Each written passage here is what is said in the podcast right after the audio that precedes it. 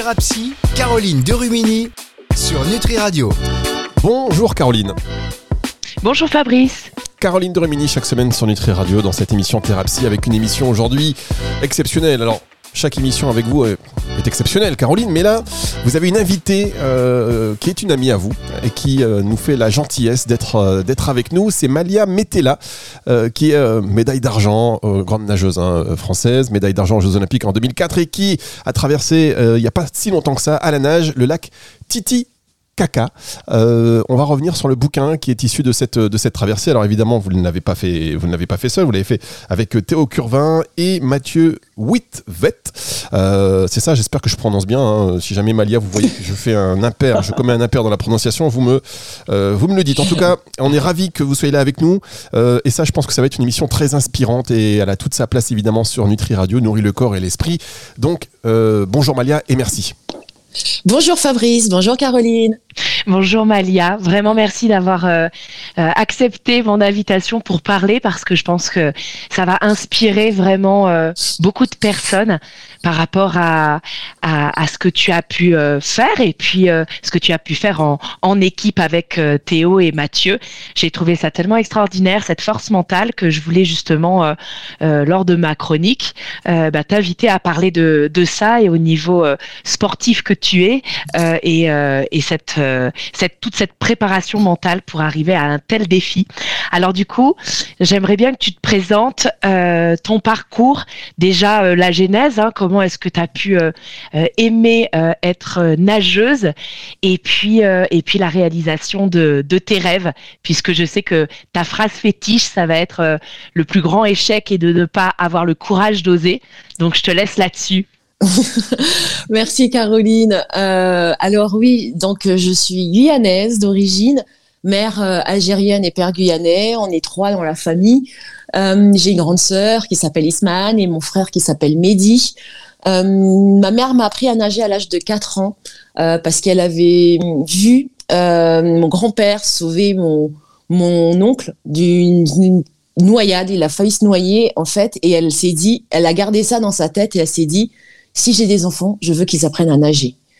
Euh, donc, en fait, ça tombait pile poil puisqu'en plus, elle est partie vivre en Guyane et entourée d'eau, euh, donc côté Atlantique et les fleuves. Donc, euh, moi, à l'âge de 4 ans, elle m'a appris à nager euh, parce qu'elle voulait absolument que j'ai ces capacités de savoir me débrouiller.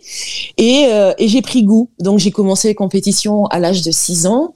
Ensuite, je suis partie de Guyane euh, pour faire des premières compétitions à l'extérieur du département pour sur Poitiers. Euh, tous les ans, j'allais à Poitiers pour faire un meeting qui, qui est très connu chez les jeunes. Euh, et à l'âge de 12-13 ans, je suis rentrée en équipe de France junior.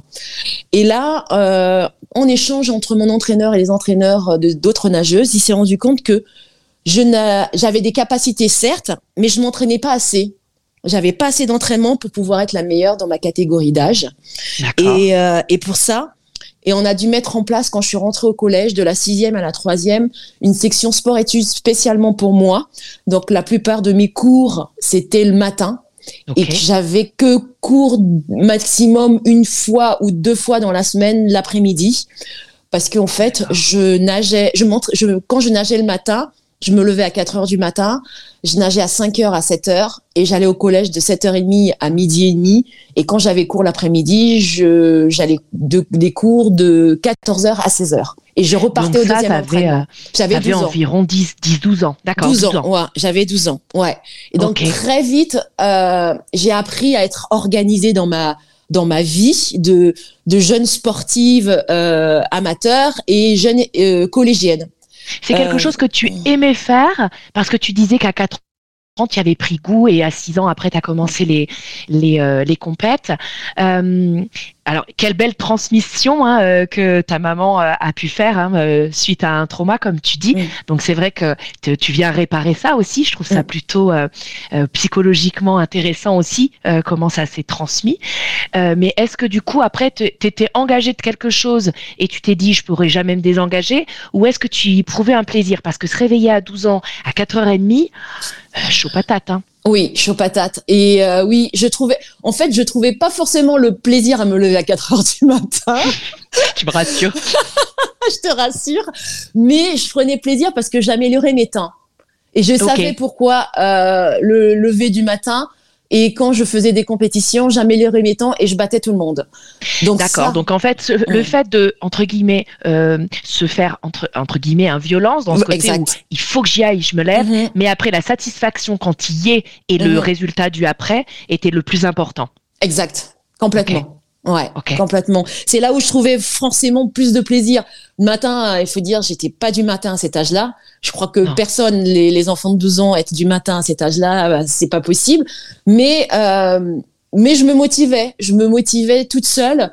Euh, bah, parce que c'était mon entraîneur qui venait me chercher. J'habitais, on habitait dans un HLM, et donc le matin, je me levais, j'allais promener le chien, je préparais mon petit déj, je préparais mes affaires la veille. Euh, pour les cours et pour la, pour la piscine. Euh, donc j'étais vraiment prise en main et, je savais que je ne pouvais pas oublier quelque chose parce que ma mère, elle était prise euh, à s'occuper de mon petit frère puisque j'ai 10 ans d'écart avec mon petit frère, donc il était encore petit. Et euh, mon père travaillait toute la journée. Donc euh, il fallait que je moi-même, je sache, je me dise, si j'ai ces cours-là, il faut pas que j'oublie mes cahiers, je pas que j'oublie mes livres, il faut pas que voilà. Euh, je savais que ma prise en main était importante et, euh, et donc c'est arrivé très très tôt quoi. Donc euh, c'est pour ça après dans ma vie de tous les jours, je l'ai gardé et ça me sert encore. Alors Malia, oui, tu as été très autonome, ouais. À quelle heure, à quelle heure on se couche quand on se lève à 4 heures du matin? À très tôt. à peu près? oui, très très tôt parce que ben chez nous, alors moi je finissais à peu près mon deuxième entraînement vers 19h30. Euh, à 20h, 20h30, j'avais des cours particuliers parce que j'étais pas très forte à l'école. Donc, on me donnait des cours particuliers. Et je faisais en sorte de me coucher maximum à 21h30, 21h, ouais, 21h30 max. D'accord, donc euh, là on va revenir au côté, euh, je, vous, je vous invite hein, à réécouter des émissions de Nutri Radio sur la nutrition, le temps de digestion, parce que là on est sur des temps de digestion extrêmement courts. On va marquer une pause et on se retrouve dans un tout petit instant pour la suite de cette émission sur Nutri Radio.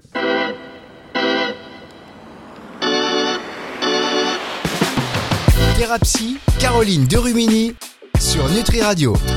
La suite de cette émission Thérapie avec Caroline de Rumini sur Nutri Radio, son invité aujourd'hui c'est Malia Metella, championne olympique, en tout cas médaille d'argent, et donc c'est sur le podium euh, Jeux Olympiques euh, d'été 2004. Euh, Quand même. Oui. Franchement, je me dis, je suis en train de penser à tout ça et je me dis, mais euh, par rapport à ce que vous disiez tout à l'heure, la préparation très tôt pour euh, arriver à ces résultats et après, quand on a la médaille, euh, ça doit être tellement tout le film qu'on se refait dans la tête, mm. ça, doit être, ça doit être énorme. Juste, Caroline, je voudrais que vous reveniez parce que vous savez que le temps passe très vite et Caroline elle est un peu bavarde et c'est pour ça qu'on l'aime aussi. Mais je voudrais quand même qu'on aborde parce que vous avez entrepris le pari fou, euh, on va dire fou, euh, bah oui, parce que pour le commun des mortels, c'est un petit peu fou, euh, avec Théo Curin. Et, Mathieu Mathieu c'est voilà de partir à l'assaut du lac Titicaca c'est-à-dire 110 km à la nage en totale autonomie en tractant un radeau de la Bolivie au Pérou. Euh, mhm. Caroline, je voudrais que vous reveniez aussi avec Mania sur cet aspect bah, performance, euh, défi. Qu'est-ce que ça veut dire quand on s'implique, quand on se met un défi comme ça? Qu'est-ce que ça signifie? Et puis la force euh, qu'il faut avoir. Et puis une fois qu'on a fait ça, ben, qu'est-ce qu'on fait? Et puis voilà, la, gratification, là je rebondis sur ce que tu disais au, départ euh, de cette deuxième partie de, de chronique, c'est que euh, toute cette euh, préparation amène à la gratification à la fin de d'une réussite et que effectivement quand on a été médaillé champions olympiques, je pense qu'il y a, il y a toute cette récompense à la fin. Et du coup, oui, Malia, qu'est-ce qui fait que de champion olympique, 20 ans plus tard, presque, hein, on va dire, à la Ouais. le défi Titicaca avec Théo et Mathieu. Euh, pourquoi euh, et comment Ouais, donc en fait, il y a plein de choses qui ont fait que je me suis dit c'est maintenant. on est alors quand Théo m'a appelé, on sortait du premier confinement et moi je travaillais dans l'événementiel sportif dans une grande société d'assurance et je me suis dit ouh ben déjà niveau boulot ça va être très calme et pendant longtemps Hum. Et euh, certes, niveau sportif, je ne faisais plus de natation depuis plus de 10 ans, donc 11-12 ans. Et je me suis dit, est-ce que je suis capable mentalement à m'y remettre, certes, différemment euh, Je me suis dit, bon, Malia, t'as 40 ans, vas-y, t'as rien à perdre. En plus, ce projet, il a les mêmes valeurs que toi. La partie handicap où j'ai eu mon père qui, était en situation de handicap, euh, la partie écologie où je me suis battue pour pouvoir porter la parole sur l'écologie pour la Guyane parce qu'on a la forêt euh, amazonienne et euh, aussi par la partie aventure que j'adore. Je me suis dit bon ben c'est maintenant, vas-y lance-toi, euh, t'as 15 mois de préparation, tu as des choses à peut-être des choses à apprendre et apprendre sur toi.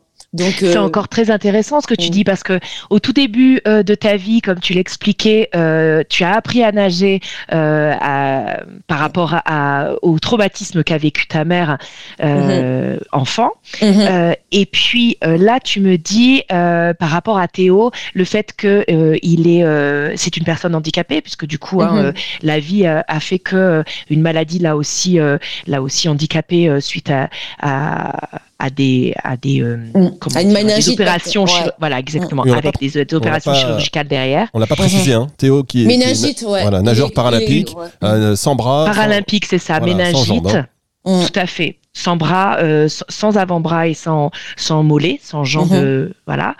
Et du coup, c'est intéressant aussi, c'est que là, en fait, ça vient faire référence à ton papa. Et du coup, mhm. je pense que cette force mentale euh, va aussi euh, être cherchée dans tout ce qui va être des, des mécanismes hein, qui qui va qui va qui va être qui vont être, être amplifiés par toutes ces transmissions là qui sont gisantes à l'intérieur de toi aussi. Mhm. complètement. Et oui, parce qu'en fait, même Théo, il, il, il me prenait comme pour sa maman, quoi. Il me dit, mais, mais en fait, euh, t'as as, des, as des réflexions, t'as des, as des gestes, tu fais des choses comme ma mère le ferait pour moi. Et en fait, ça m'a beaucoup touchée quand il l'a dit. Et en fait, c'est vrai, je me suis occupée de lui comme si euh, c'était mon fils aussi. Mais euh, voilà, c'est resté. En, en, en fait, c'est une aventure qui te qui te rapproche d'une personne que tu ne connaissais pas du tout, mais qui a des points communs par rapport à ce que tu as vécu dans ta vie. Donc comment la vie jonche, euh, voilà, a jonché euh, différentes euh, petites comme ça paillettes qui, mhm. qui te fait toi-même évoluer. Mhm. Alors vas-y, raconte-nous un petit peu justement cette préparation parce que si pendant dix ans tu avais arrêté entre mhm. guillemets de, de nager de manière compétitive, 18 mois de, de préparation, c'est ça? 15 mois de préparation. 15 mois de préparation. Ouais. Alors, comment ça se passe? Euh, alors, euh, j'ai pas dit à ma famille euh, quand on m'a proposé. J'ai attendu mmh. l'été, j'ai laissé passer l'été. Et euh, je pense que quand j'ai commencé à nager en mois de septembre, c'est que j'ai dit, même pas, c'est en octobre, quand on, la veille de la conférence de presse, j'ai dit à ma mère que j'avais dit oui pour faire la traversée de lac Titicaca et que j'allais me remettre à nager. Euh, elle, ça l'a choquée. ça l'a choquée et à la, fois, ça, l'a étonnée parce que ben, quand je lui ai annoncé que j'arrêtais, elle a mis un an et demi avant de s'y remettre. Euh, donc oui, donc en septembre 2020, quand j'ai commencé la prépa, mon corps n'était pas prêt, mais ma tête était prête. Donc j'ai dû j'ai dû tout reprendre un peu sur la condition physique à la manière d'une ancienne nageuse de haut niveau, sans faire le travail de natation de ce que je faisais, parce que ça n'a rien à voir. Donc, Ok, d'ailleurs, mm. dans, le livre, hein, le défi Titicaca, on voit quelques photos d'ailleurs mm-hmm. euh, sur euh, l'apprentissage, par exemple, de la survie où tu es plongé dans un entraînement à l'eau à 2 degrés. Parce qu'il faut dire que le lac était à combien pendant que vous l'avez traversé? À 10 degrés. Ouais, il était à 10 et on a fait une super préparation. En fait, notre préparateur mental, c'était notre coach. Il est très fort, Stéphane Leca. Et c'était mon coach, en fait, quand j'étais euh, nageuse olympique. Euh, donc, il, il, a été euh, d'un réconfort énorme pendant toute la préparation. Et on s'est préparé à la haute altitude parce qu'on a de la chance en France où on est équipé pour se préparer à ce genre d'altitude.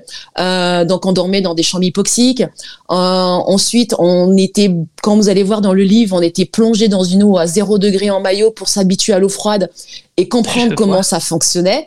Euh, on a dormi sur un lac gelé à Tignes pour apprendre à dormir ensemble parce qu'on dormait ensemble sur la traversée, donc il fallait apprendre à dormir ensemble tous les trois dans une tente et euh, dans chacun notre sac de, sac de couchage. Ça, on le voit dans le livre. Hein. Il y a plein de belles photos et il est magnifique ce bouquin. Ouais, de belles photos et de belles vidéos. Faut pas croire, il y a des QR codes. Donc oui, il y a des QR codes, exactement. Donc vous pouvez partager les QR codes avec les enfants. On a fait en sorte qu'ils soient vraiment accessibles à tout le monde. Et, euh, et les photos magnifiques de Andy euh, qui nous a suivis pendant toute notre préparation. Et, et, euh, et ouais, c'est en fait ce, ce défi, on, on l'a vécu en équipe. On l'a partagé tous les trois, certes, pendant la traversée, mais ça a été une, un management énorme pendant les 15 mois de la part de Anne Bayard qui, qui a été qui a managé tout le toute l'équipe parce qu'en fait on est tous les trois trois personnalités différentes et trois vies complètement différentes. Ouais, c'est ce que j'expliquais à Fabrice euh, en préparation euh, de, de, notre euh, chronique. C'est que moi, j'aime beaucoup, ma fille me demande de 6 ans de, de, de, regarder le soir. Elle regarde, on regarde les QR codes, donc on regarde les vidéos. Et en fait, c'est inspirant. c'est inspirant pour tout âge parce mhm. que ça montre que les rêves ben, sont, sont possibles d'atteindre. Est-ce qu'il y a eu des moments de doute? Est-ce que tu as eu un moment où tu t'es dit, ah, mais dans quoi je me suis embarqué Non, non, non, euh, c'est pas possible. Qu'est-ce qui m'a pris? Euh, J'ai eu le, le. Alors, tous, on a cru qu'on allait mourir la quatrième nuit. Ok. ouais, ouais, on a. Pourquoi? en fait, Parce qu'en fait, on est. On a, j'ai changé le tracé du, du parcours de, de cette traversée au moins cinq fois. D'accord. Euh, et pendant la traversée, je l'ai encore changé. Et en fait, on nous a dit, en fait, la population et des, et des, des ingénieurs qui travaillent sur le lac, euh, qui, un institut de développement aussi, ils ont, ils ont eu très très peur pour nous. Ils nous ont dit, on vous conseille de longer les côtes et de faire une traversée et de continuer à longer les côtes parce qu'on ne sait pas comment ce lac se comporte.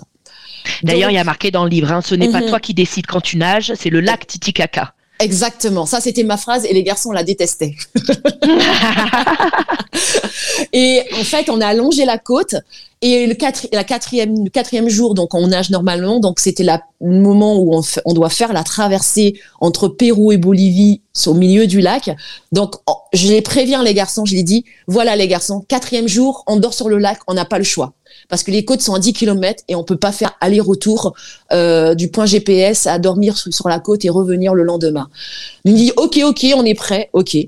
Quatrième nuit donc on sait euh, on mange ça se passe super bien le début. Euh, par contre le vent commence à se lever au moment où on, veut se coucher et là on se dit waouh on va passer une, une nuit sacrément agitée. Donc on commence à naviguer face au vent pendant 45 minutes on lâche les encres flottantes, donc ce sont des gros parachutes pour éviter la dérive. Euh, et là, en fait, en fait, on avait enfilé nos gilets de sauvetage accrochés avec nos sangles de nage au radeau, parce qu'on s'est dit que si on chavirait, on était perdu. Et en plus, les secours mettraient plus de quatre heures avant de nous trouver, en fait. Donc, on était restés tous les trois au milieu de la tente, à l'intérieur, on s'est enfermés. Et au moment où on s'est dit que ça s'était un peu calmé, Mathieu dormait avec le couteau de survie avec lui parce qu'il s'est dit si on chavire, j'ai le couteau, je peux déchirer la, la toile pour qu'on sorte. Qu'est-ce qui se passe dans ta tête à ce moment-là? Euh, On sait très bien, hein, l'humain a un instinct de survie. Euh, L'homme est un animal de base. Euh, Qu'est-ce qui se passe? Qu'est-ce qui se passe dans ces cas-là? J'étais prête dans ma tête, j'étais prête à me dire, il faut que je m'occupe de Théo parce que c'était mon, c'était mon rôle en fait que si on chavirait, je devais m'occuper de Théo et je devais faire la traversée jusqu'à la côte en maillot ou sans maillot, quoi. Et, euh, donc, je m'étais préparée, on avait tout préparé, les sacs euh, avec le téléphone GPS, avec le SOS, avec les barres de céréales, parce qu'on s'était dit, si on doit faire 10 km de nage, il nous faut des barres de céréales pour pouvoir s'hydrater, pour manger. Euh, donc je m'étais préparée. La seule chose que j'avais à faire, c'est de devoir m'occuper de Théo et faire en sorte qu'il puisse faire la traversée comme nous, quoi, pour pouvoir survivre.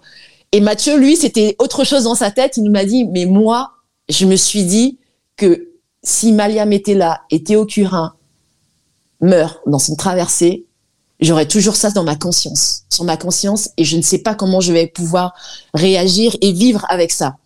Donc, euh, on avait tous un peu notre côté craintif, mais qu'on ne le montrait pas, on ne le partageait pas, mais euh, on était euh, attentifs aux uns aux autres. En fait, c'était surtout ça. On va marquer une dernière pause. On se retrouve dans un tout petit instant avec vous, Malia Metella, et puis évidemment euh, Caroline de Rumini, juste après ceci.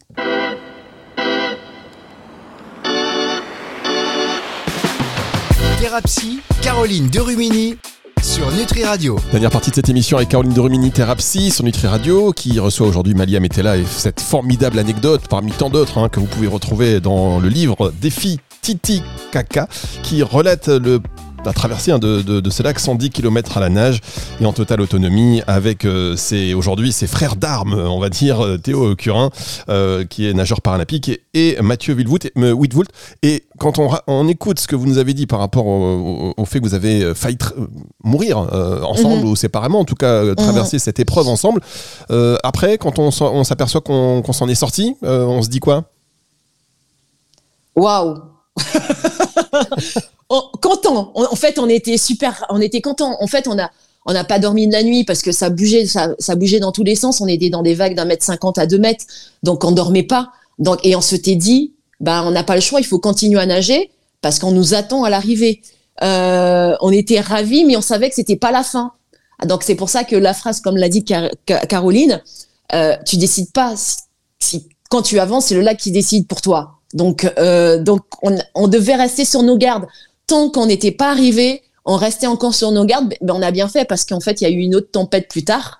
Mais euh, oui, ça a été, ça a été difficile à des moments. Et moi, l'autre moment qui a été plus compliqué, c'est le dernier jour.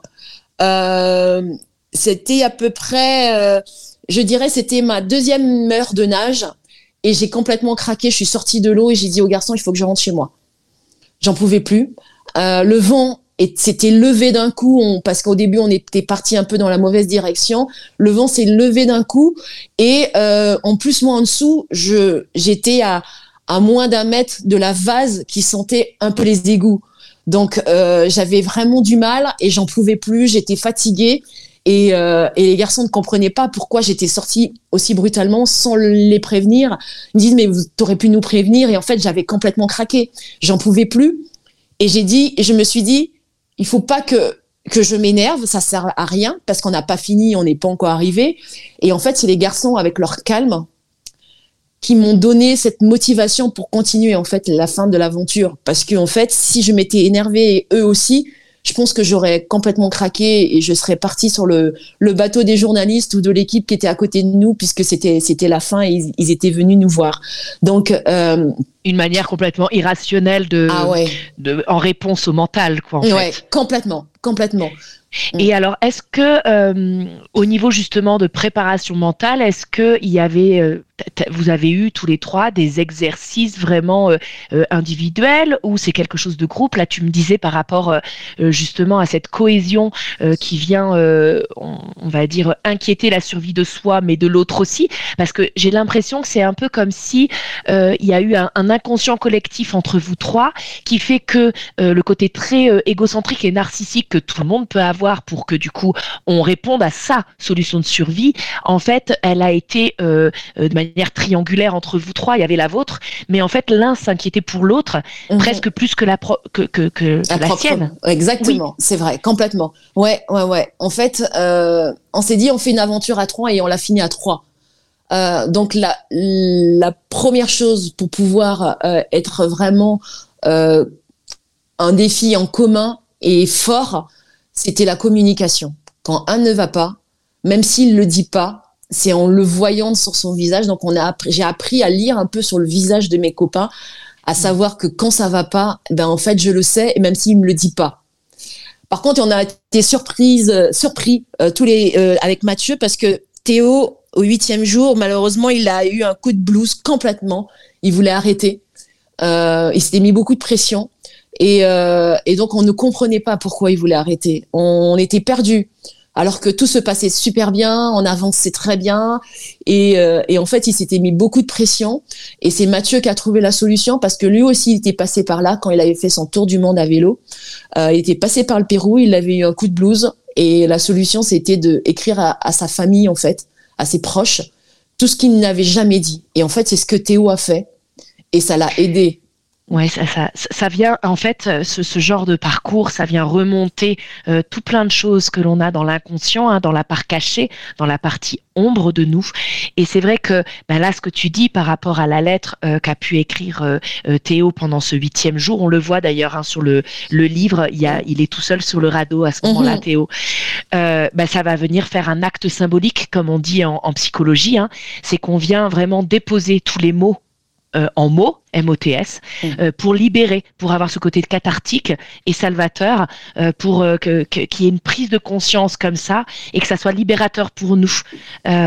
Et il y a un, une très belle signification symbolique derrière, derrière tout, tout, tout ce genre de de- d'actes, hein, de, de manière de faire en exercice thérapeutique, justement. Complètement. C'est de l'art thérapie, hein, même si c'est Mhm. une lettre écrite.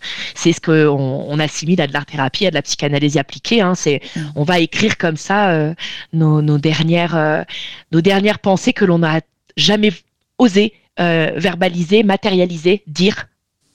Ouais, mais complètement. C'était, ça a été un moment très fort dans, dans l'aventure parce que on s'est dit qu'on est chacun fragile et en fait des fois on n'ose pas le montrer et quand ça sort, euh, ça peut être très fort et, en fait on, quand en fait c'était, on s'est fait une réunion de crise et on, a pleuré tous les trois. On a pleuré tous les trois parce que euh, on s'est dit que on, voulait pas, on voulait pas perdre Théo et on voulait continuer l'aventure à trois et et en fait euh, on a trouvé la solution ensemble. Donc Vous ça, lui avez donné sa force aussi. Exact. que- Oui. C'est ouais. intéressant parce que c'est intéressant aussi pour les, les- les parents qui nous écoutent par rapport aussi aux, aux enfants. Vous savez, ce subtil mélange entre montrer euh, qu'on est fort et euh, oser montrer ses faiblesses. Exact. Mm, complètement. Château de cartes, château fort. J'en parlais à une patiente hier, mais c'est vraiment ça. Écoutez, euh, j'aimerais bien qu'on reste encore de- de- des, des heures et des heures à échanger avec vous parce que vos récits sont passionnants. Cette aventure, elle est, elle est, elle est folle et on se dit mais comment, comment on se met ça en tête? On comprend mieux un petit peu euh, et on comprend mieux surtout aujourd'hui ce que vous en avez tiré hum- humainement. Euh, Est-ce que il y a d'autres défis comme ça pour terminer qui se préparent? Euh, moi, pas pour le moment, mais j'espère, j'espère euh, l'année prochaine, oui. Pourquoi pas J'espère surtout avoir la santé parce que ben malheureusement je souffre beaucoup hernies discales hein, et, euh, et donc c'est compliqué. Et euh, bon là j'aurais j'aurais pas de radeau à- de 500 kilos à tracter donc C'est beau quand même cette, ouais. métaphore aussi hein, du radeau à Ouais. tracter. On a tous un petit radeau à tracter, plus ou moins 500 ouais, kilos. juste, est-ce que votre, votre expérience Mhm. de sportive, de championne, et donc là, ben, de réalisatrice d'exploits et de coaching, parce que vous êtes tous auto-coachés, mais vous avez, j'ai compris, vous étiez un peu, un peu le leader euh, du groupe. Euh, est-ce que vous êtes aussi dans la transmission par rapport à, à, à des, à, des personnes en général ou à, à Oui. des jeunes personnes en particulier? Complètement. Oui, complètement. Euh, de- avant même, avant ma carrière, j'ai essayé d'aller au maximum à la rencontre des, des élèves, euh, que ce soit des primaires, des collégiens ou des étudiants. Et depuis Titicaca, j'y vais beaucoup plus souvent parce que j'ai déjà un, j'ai plus de temps aussi. Euh, je suis indépendante, donc j'ai beaucoup plus de temps.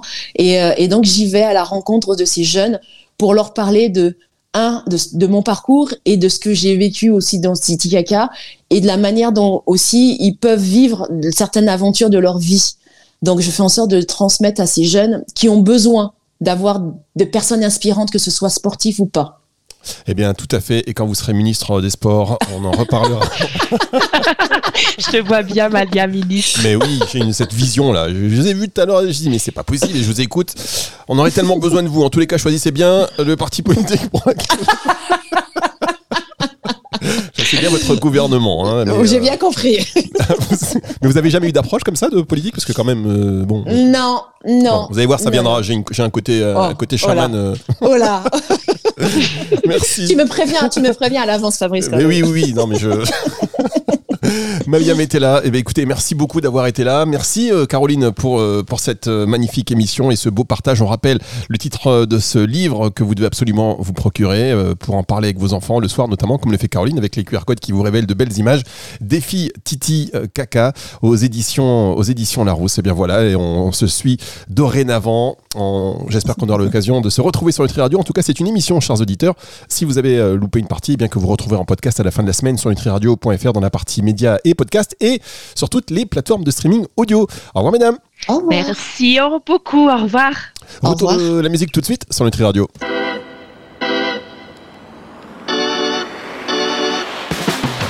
Thérapie, Caroline Rumini sur Nutri Radio.